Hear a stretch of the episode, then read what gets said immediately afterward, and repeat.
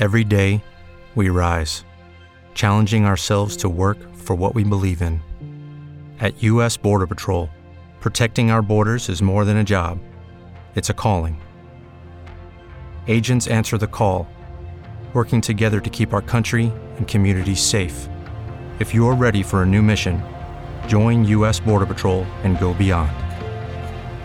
Learn more at cbp.gov/careers. The views expressed in the following program are those of the participants and do not necessarily reflect the views of Sauga 960 AM or its management.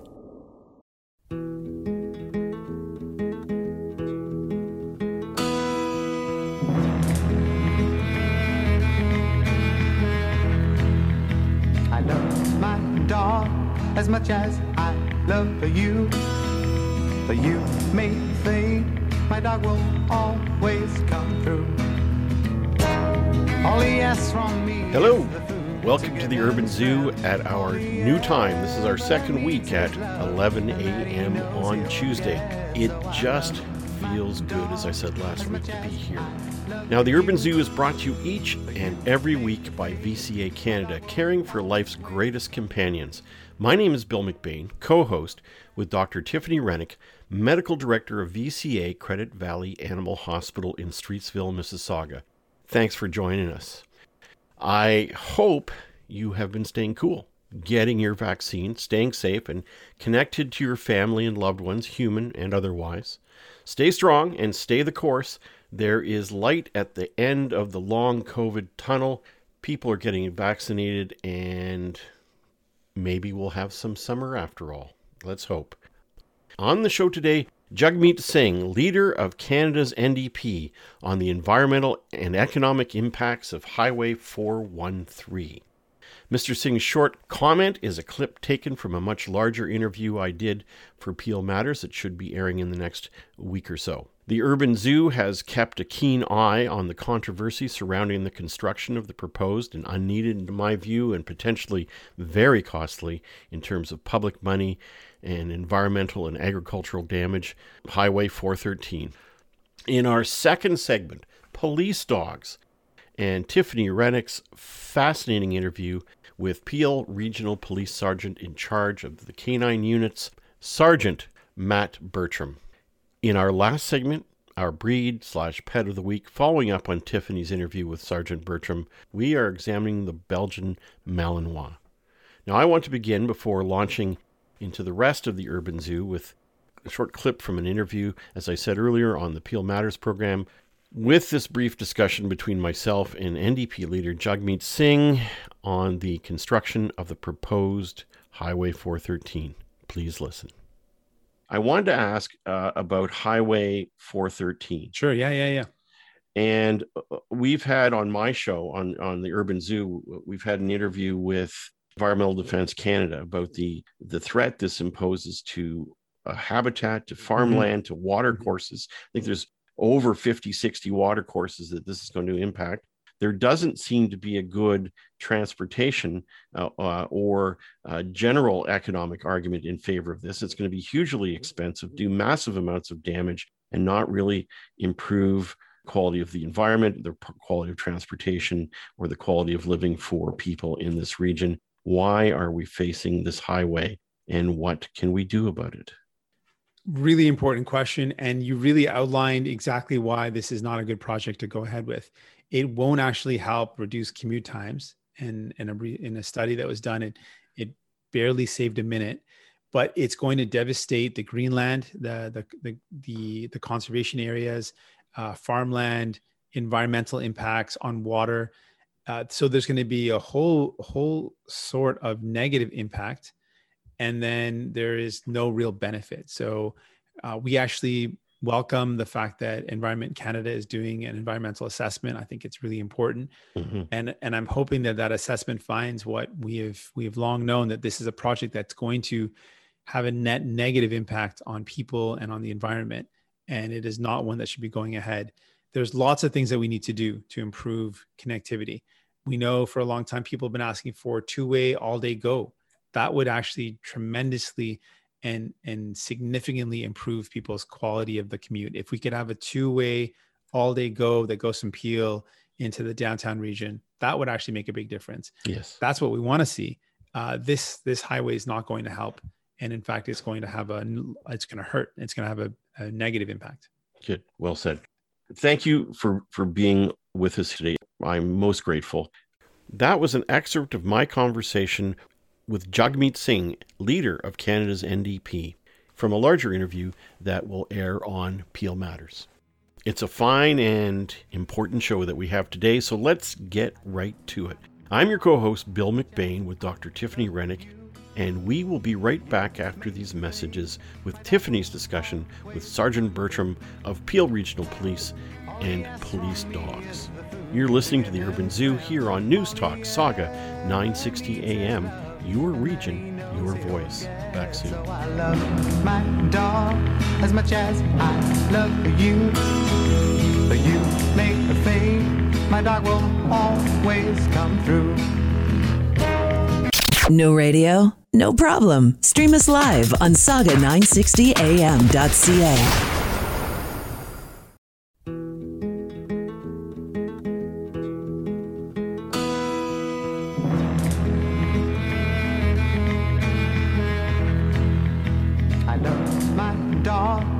much as I love you.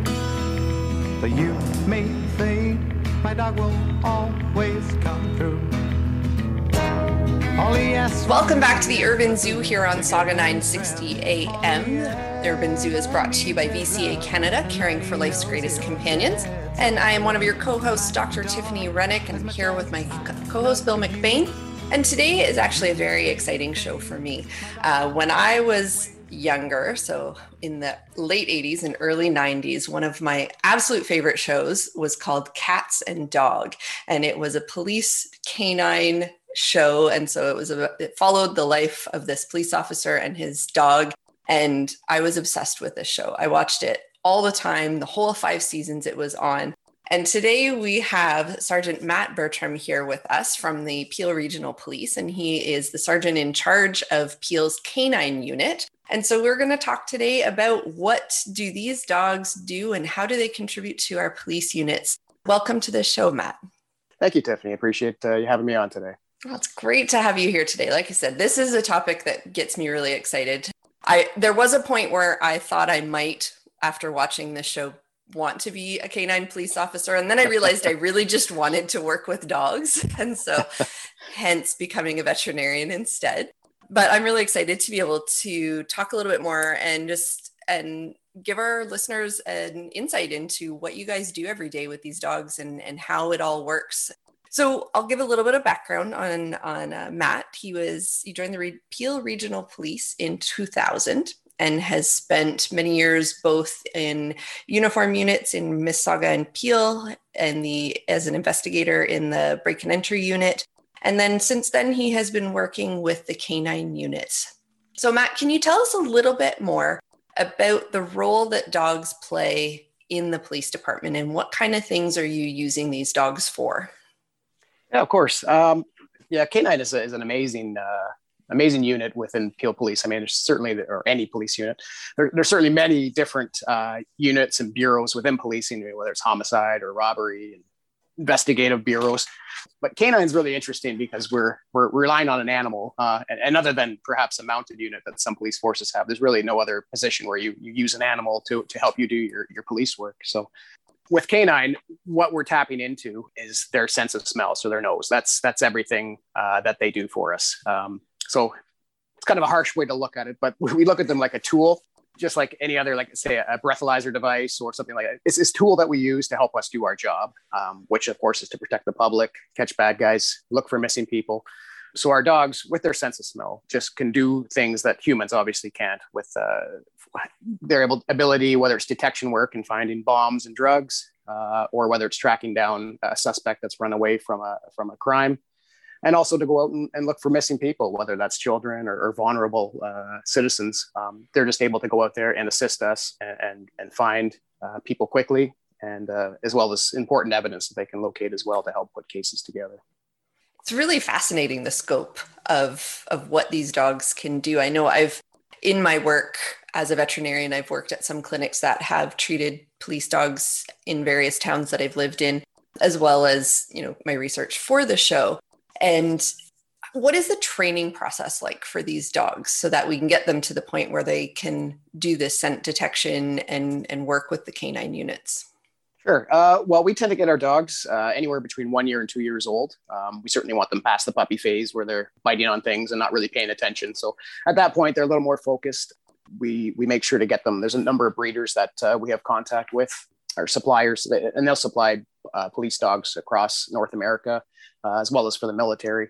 Um, so most of them come now that, that we have from uh, Holland or Germany or Czechoslovakia. So they've got a whole other team that lives in that country and raises dogs. They pick them the best ones the, and, and send them over uh, to the US and Canada. The one what we just got recently, we're running a program right now, uh, running a, a, a, new a new dog's being trained right now. And we picked him up from a breeder down in Pennsylvania. So when we went down there to pick this dog up, there must have been at least 30, 30 to 40 dogs that were there. And they started, uh, and our, uh, the way we choose them with our master trainer, he's very, very excellent uh, trainer that we have. Uh, we're lucky to have him as, as on our board with us at Peel Police. Um, but we're looking for that drive where they're going to be able to keep on going, uh, not stop looking. Like one of our basic tests is we'll, we'll have a ball, throw it out into a field. Dog will go out and find it, bring it back, or maybe do that once or twice just to watch how fast and, and how he searches. And then maybe the fourth time we'll pretend to throw it out there and we'll put the dog and he'll, the dog will go searching. And we basically want that dog to keep on looking until he just can't, uh, he, he, will, he'll just fall down tired before he'll stop searching. And that shows that drive that we want. Um, but he's not just okay. say be on a track for, for a, for a criminal and just say, okay, I'm kind of bored of this and stop. So we want one that's just got passion to find. So once we've selected our dog and we found a great one this year, uh, his name's Murphy, German Shepherd, uh, two years old we bring them back and our trainer uh, mike anderson and we also have an assistant trainer. They'll now spend four months uh, training this dog with a new handler basically right from the beginning. Uh, we start with some obedience a tiny bit of obedience and then after that we're just going to teach them to, to be always looking for human scent. That's uh, that's the number one thing. That's what they become. The term is a slave to odor and this is being a slave to that human scent. That's what they're looking for all the time. So once they find the human scent and we start giving them you know little short tracks. They'll, they'll follow maybe 10 10 yards and then there'll be a ball at the end or some food. And then they realize oh when i follow this human scent i end up getting a reward at the end. And then we keep okay. gradually building that and building that. And many of our dogs can track now for a kilometer two kilometers if needed. Uh, could track could be an hour to two three four hours old. So it allows us to be able to like i say earlier track down some criminals look for missing persons. Um, they'll do building searches. Uh, say there's a large warehouse that someone's broken into in the middle of the night to send a bunch of officers in there and to search every single office, every room uh, would take hours. Whereas a mm-hmm. dog, you put them in there and they're just going to follow the scent and they could narrow down exactly where, say, the criminal is still inside. If he's hiding somewhere, they'll be able to track him down uh, within minutes. Okay. And how many police units does Peel have? Uh, we have 13 uh, canine teams right now. All of them are trained in, in general service, um, which is tracking, building searches, uh, searching for articles, uh, pieces of property, and evidence. And once they, uh, about a year after their initial training, we'll evaluate how well that team's doing. And we can then decide uh, if they're ready to learn a secondary detection discipline. So basically, they learn to be able to find, and at that point, be drugs or explosives, uh, cadavers, so um, uh, dead bodies or body parts, and drugs, or sorry, uh, firearms and ammunition. So They'll learn that okay. as a secondary discipline. And then we can use them, um, and you'll probably see that on TV a lot, where they'll search cars, search houses, and, and look mm-hmm. for, for evidence and, and, like I say, drugs uh, to, to be used against the, that, you know, because then we can make a case against whoever was right. was in possession of them. Okay. And again, that's it's that nose that works that we can't do ourselves. So without the dogs, we're you know we're not going to find a lot of like a suitcase with a bomb in it at the airport or something like that. It's uh, without without getting opening it up and putting ourselves in danger. The dog right. have a quick scent and go, oh, there we go, we got something here. Now the dogs that are at the airport are they part of the police units or is that a separate unit? Uh, they're actually the GTAA has uh, they they have their own uh, private uh, dogs that that work there now because we we simply wouldn't be able to provide that type of service. Uh, I guess I think it comes down to, uh, to cost effectiveness. So they have a very right. great uh, team there, um, and they have a number of dogs on staff, uh, but that's private uh, side of things. Okay. But so funny enough, separate. it's actually yeah, but it's funny enough. A lot, their their trainers actually are uh, that train their dogs are one was from Peel before a retired Peel handler, and I believe another one was from York. So they're they're getting great training. They're they're excellent dogs there as well. But that's where they work. Right. Uh, we will support them if they if they get something and they want some confirmation. We will send in our bomb unit to assist, and uh, and sometimes if the dog seems like it'll work, we'll bring one of our dogs in just to just to do some confirmation and, and make sure that uh, what they found is correct. Okay. And how does it work in terms of where the dogs live? How do they spend their time when they're not on shift and working? Yeah, it's uh, well, that's what's fun about the unit. Um, when you're getting when you're getting hired or becoming a, a police canine handler, it's right up front. You're like, you're this dog is with you 24 seven. So this now becomes this is your partner. He's on your hip all the time. So they come home with the handlers. They we set them up with a, a beautiful kennel. It's an outdoor uh, heated, cooled kennel. It's got a big cage attached to it. Um, so they live outside because um, we need to make sure, especially with the German Shepherds and the Malinois that we have, their coat has to stay uh, with the environment. So they can't be living inside right. where they're not becoming acclimatized because we can spend hours outside in the middle of the winter and same thing uh, in the summer. So they've they need to be acclimatized to what's going on outside. Although in Ontario here recently, it's been cold one day, hot the next. So I guess they're, yeah. they're changing around, but we need their coats to come in thick. Uh, so they do live outside.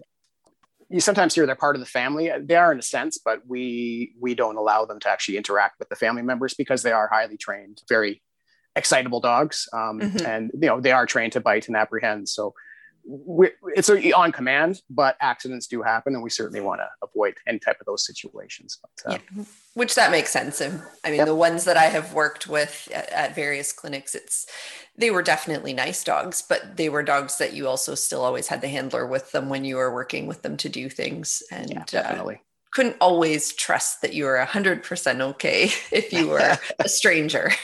Yes, the, the muzzle's a good tool, that's for sure. yeah.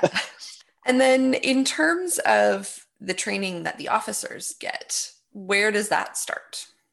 Uh, well, we don't expect them to know much about dogs when we hire one. And we tend to, uh, on average, we hire about one dog a year, replace one dog a year. So we're bringing someone, a new handler in. And they may have, we certainly get points. I'll, I'll be doing the hiring and I'll give them points for uh, having previous dog experience and at least working. Like, I mean, I, myself, I worked canine security before I was a police officer. So I had uh, about five years with a Rottweiler, just patrolling buildings in Toronto and, and that nothing really comparable, but it was able to transfer that this dog also lived with me. So I kind of understood the responsibilities. So we'll look for that uh, for whenever we have a handler. So um, the officer that is in training right now, he uh, he and his wife have fostered dogs for years, and they actually brought in strays. They would make them. Uh, they calm them down, get them acclimatized, so they can then be adopted out to to families. So once they show up, we then train them just as much as we train the dog. The two of them are a unit, um, okay. so they really don't know what they're doing. And our our training methods are are are very different than what you would have for say a house pet. So certainly um, it's a learning curve for both. But at the same time, starting green like both together, we call it green when you don't have any any experience.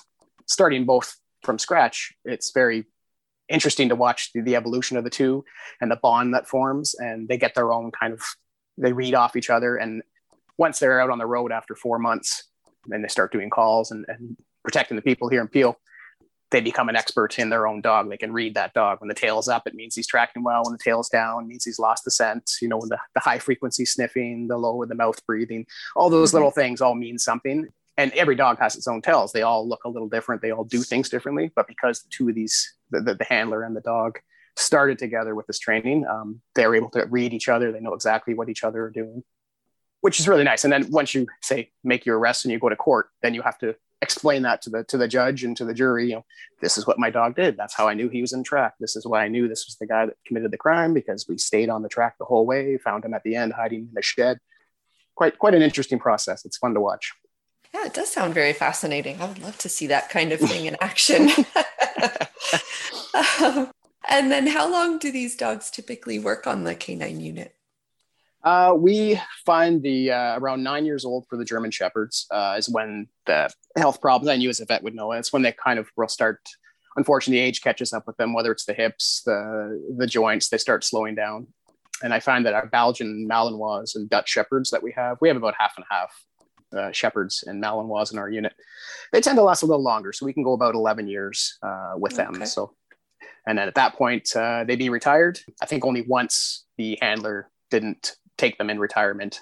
So we we they buy the dog from from the police service for a one dollar because you can't just give it to them. Okay.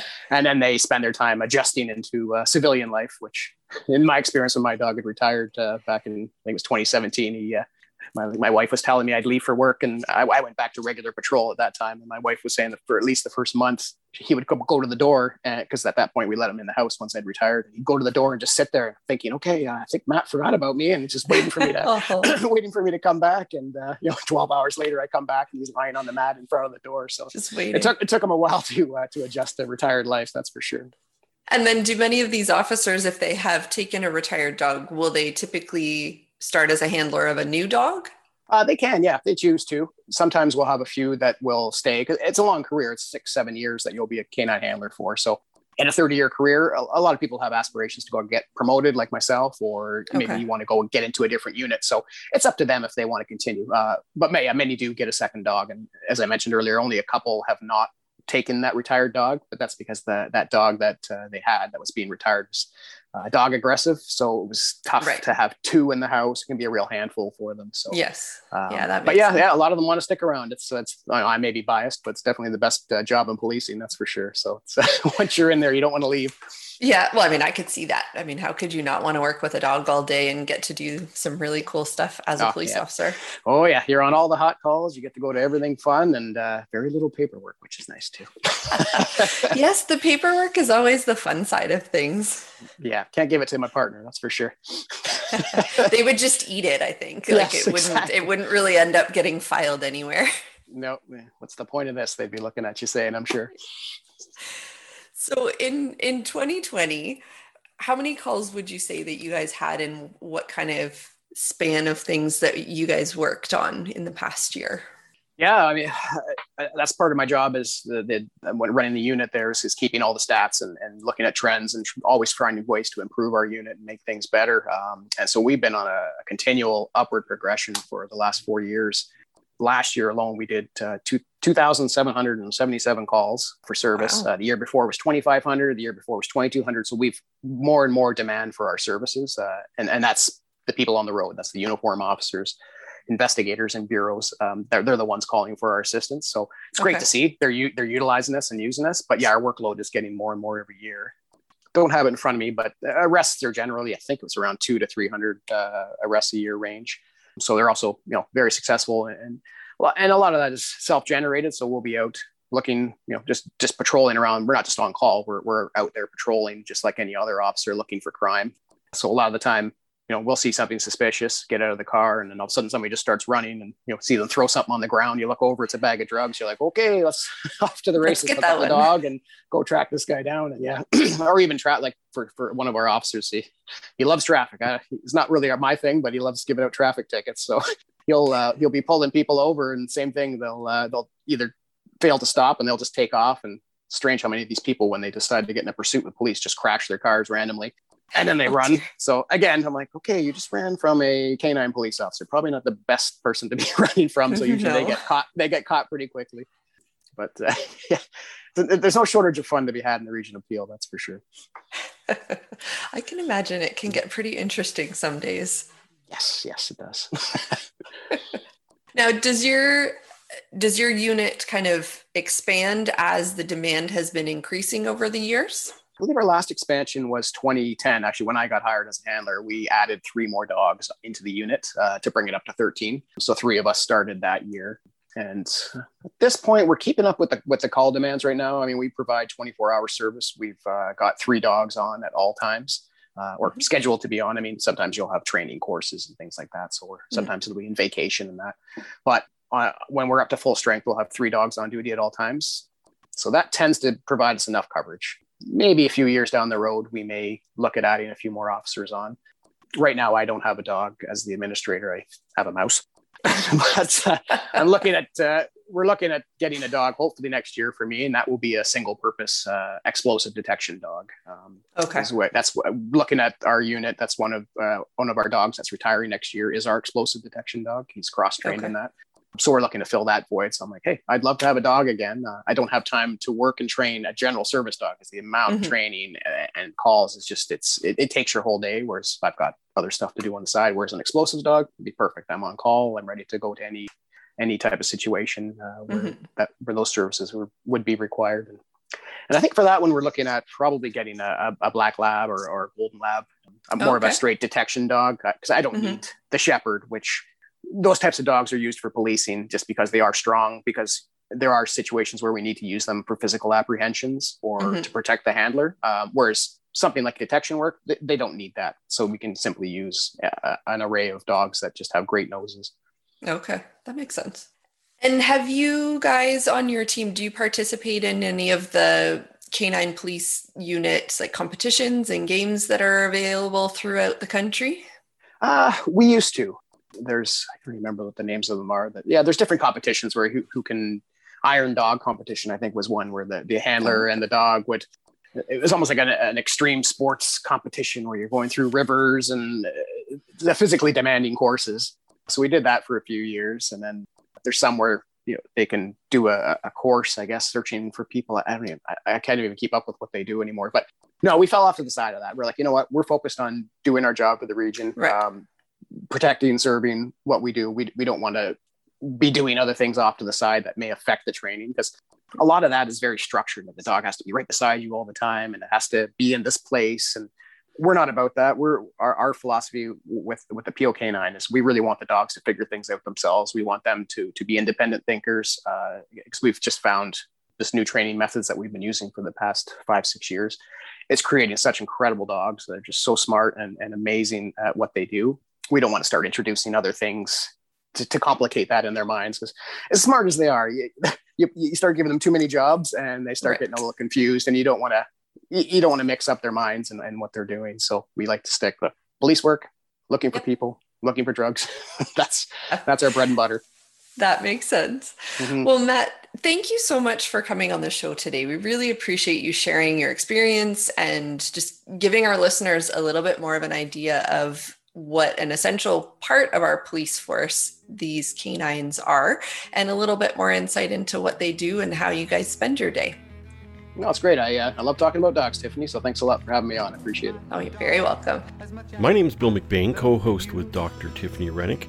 We'll be back after these messages with our breed slash pet of the week, the Belgian Malinois, here on News Talk Sauga 960 AM your region, your voice. Talk soon. So I love my dog as much as I love you. But you make a fade, my dog will always come through. Stream us live at sauga960am.ca.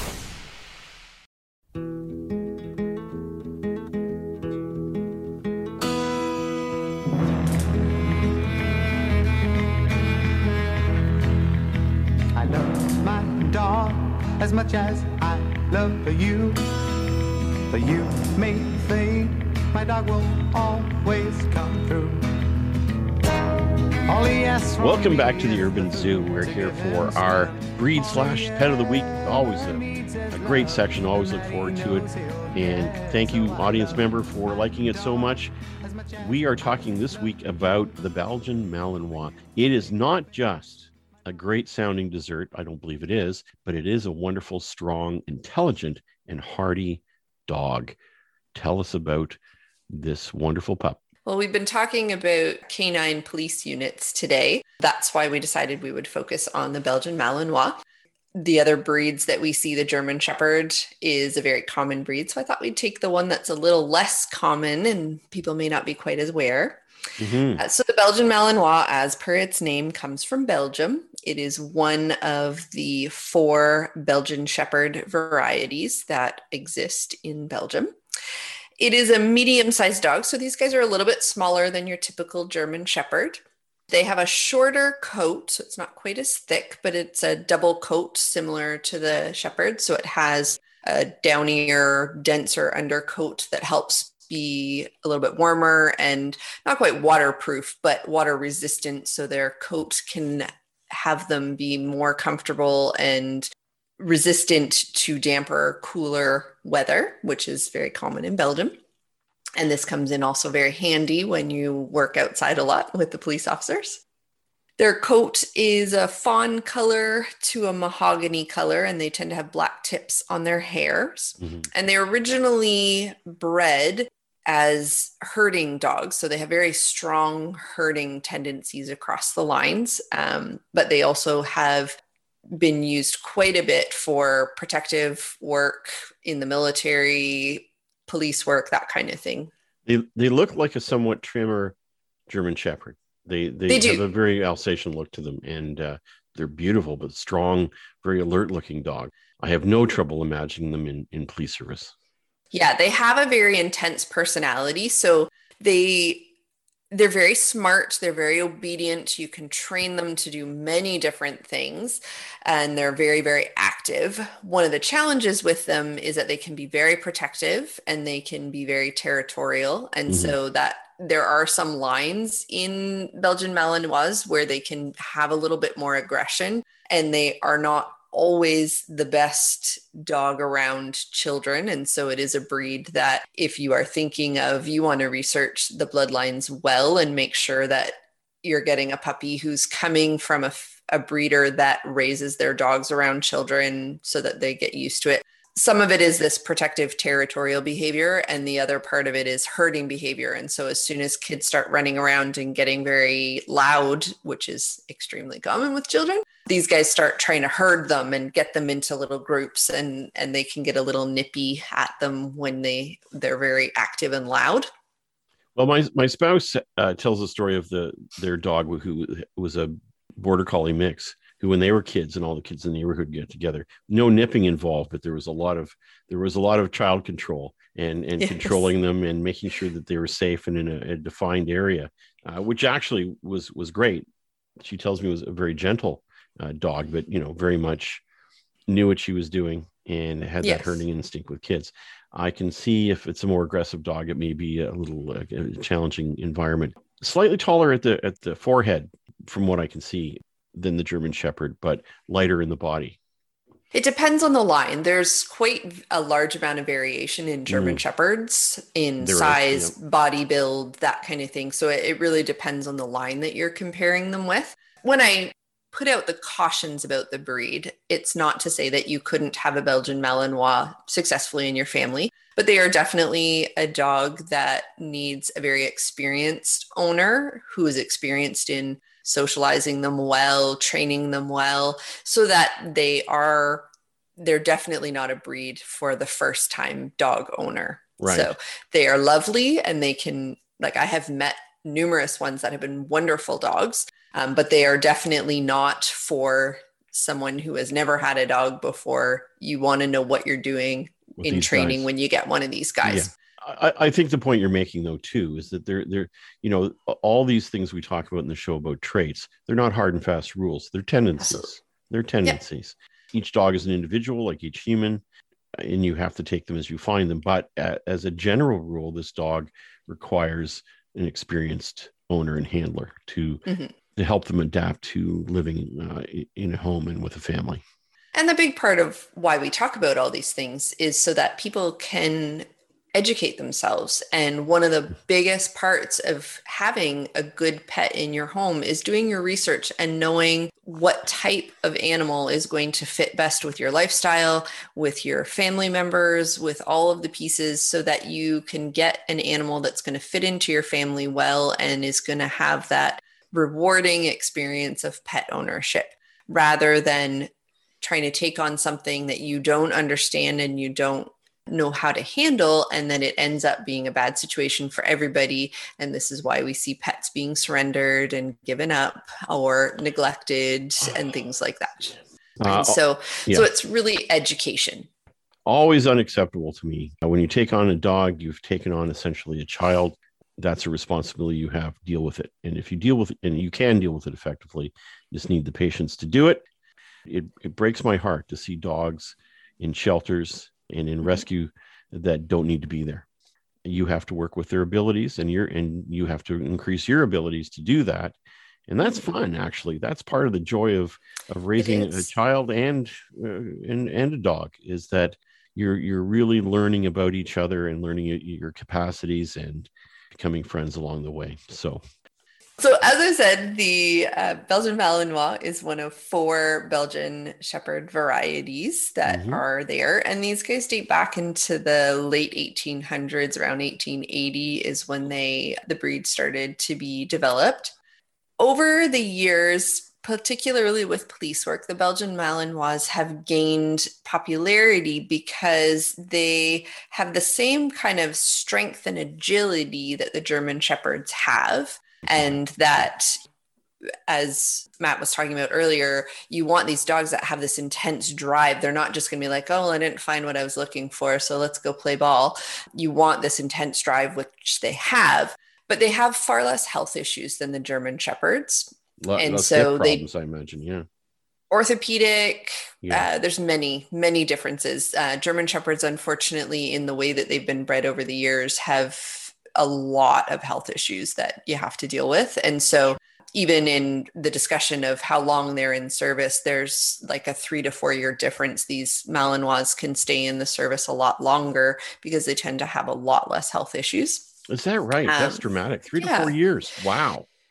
Yeah, they were saying some of the sh- the shepherds are are retired around eight, and these Malinois can live or be in service for a number of years longer than that. So, and and it's really about their health issues. The German shepherds they get old very fast, unfortunately. Oh dear. That, that that's Yeah. still a, a remarkable difference. Okay. Yeah. Uh, so in terms of health, like you said, these guys are are generally overall very healthy. They can have some issues with allergies, and so we see things like ear infections and skin issues can be present. They can have some eye problems, and similar to numerous large breeds, orthopedic issues can in, involve elbow dysplasia and hip dysplasia. Mm. Um, so it's just a, a slightly abnormal formation of the hip joint or the elbow joint that creates an abnormal force on the joint as it's being used. And then they'll be more prone to developing arthritis younger in those joints that are affected. But a lot of breeders, and especially good breeders, they're doing a lot of screening on their breeding stock and making sure that they're not breeding dogs that have these genetic traits because there are very strong genetic parts to passing it on. And the other thing that they have been known to have is epilepsy. So again, not Oh, not a ton of big health issues, and Yeah. certainly it's not like every one of them is going to have this. They but these are are the types of health issues that this breed can Sure. have as they get older. So we're just looking out for it. Doesn't your dog Mhm. may not have it, Yeah, but it's and it's- lots of them don't. Yeah, it's a possibility in the breed, sure. Mhm. And that's just fore, uh, forewarned is forearmed. You're prepared. You're looking out for the well-being of your dog. That's simple.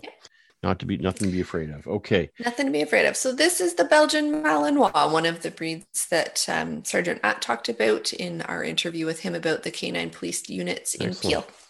I can really see it in the images of the dogs that I've. I, I'm not sure. I'm sure I've met one now that I've seen it, and I just assumed it was some version or cross of uh, German Shepherd. But I'm g- guessing that these are more common than I was aware, and I just hadn't been aware of the distinction in the two breeds. So really good to hear this. Thank you, my friend, and thank you for that great interview w- with uh, the sergeant earlier. That was that was very well done. It was it was great to listen to. That's the Urban Zoo for this week. We will be back on Tuesdays at 11 a.m. each and every week. In the meantime, you can find us on the web at sauga960am.ca slash podcasts and on Facebook at The Urban Zoo with Bill McBain and Dr. Tiffany Rennick. And we would love to hear from you, so drop us a line at The Urban Zoo at sauga960am.ca. That's the Urban Zoo at sauga960am.ca. We'd love to hear from you. Until then, on behalf of myself, Bill McBain, Dr. Tiffany Rennick, and VCA Canada, stay safe, have a great week, and we will meet you next week on the Urban Zoo. I love my dog as much as I love you. But you make a thing, my dog will always come through. No radio? No problem. Stream us live on sauga960am.ca.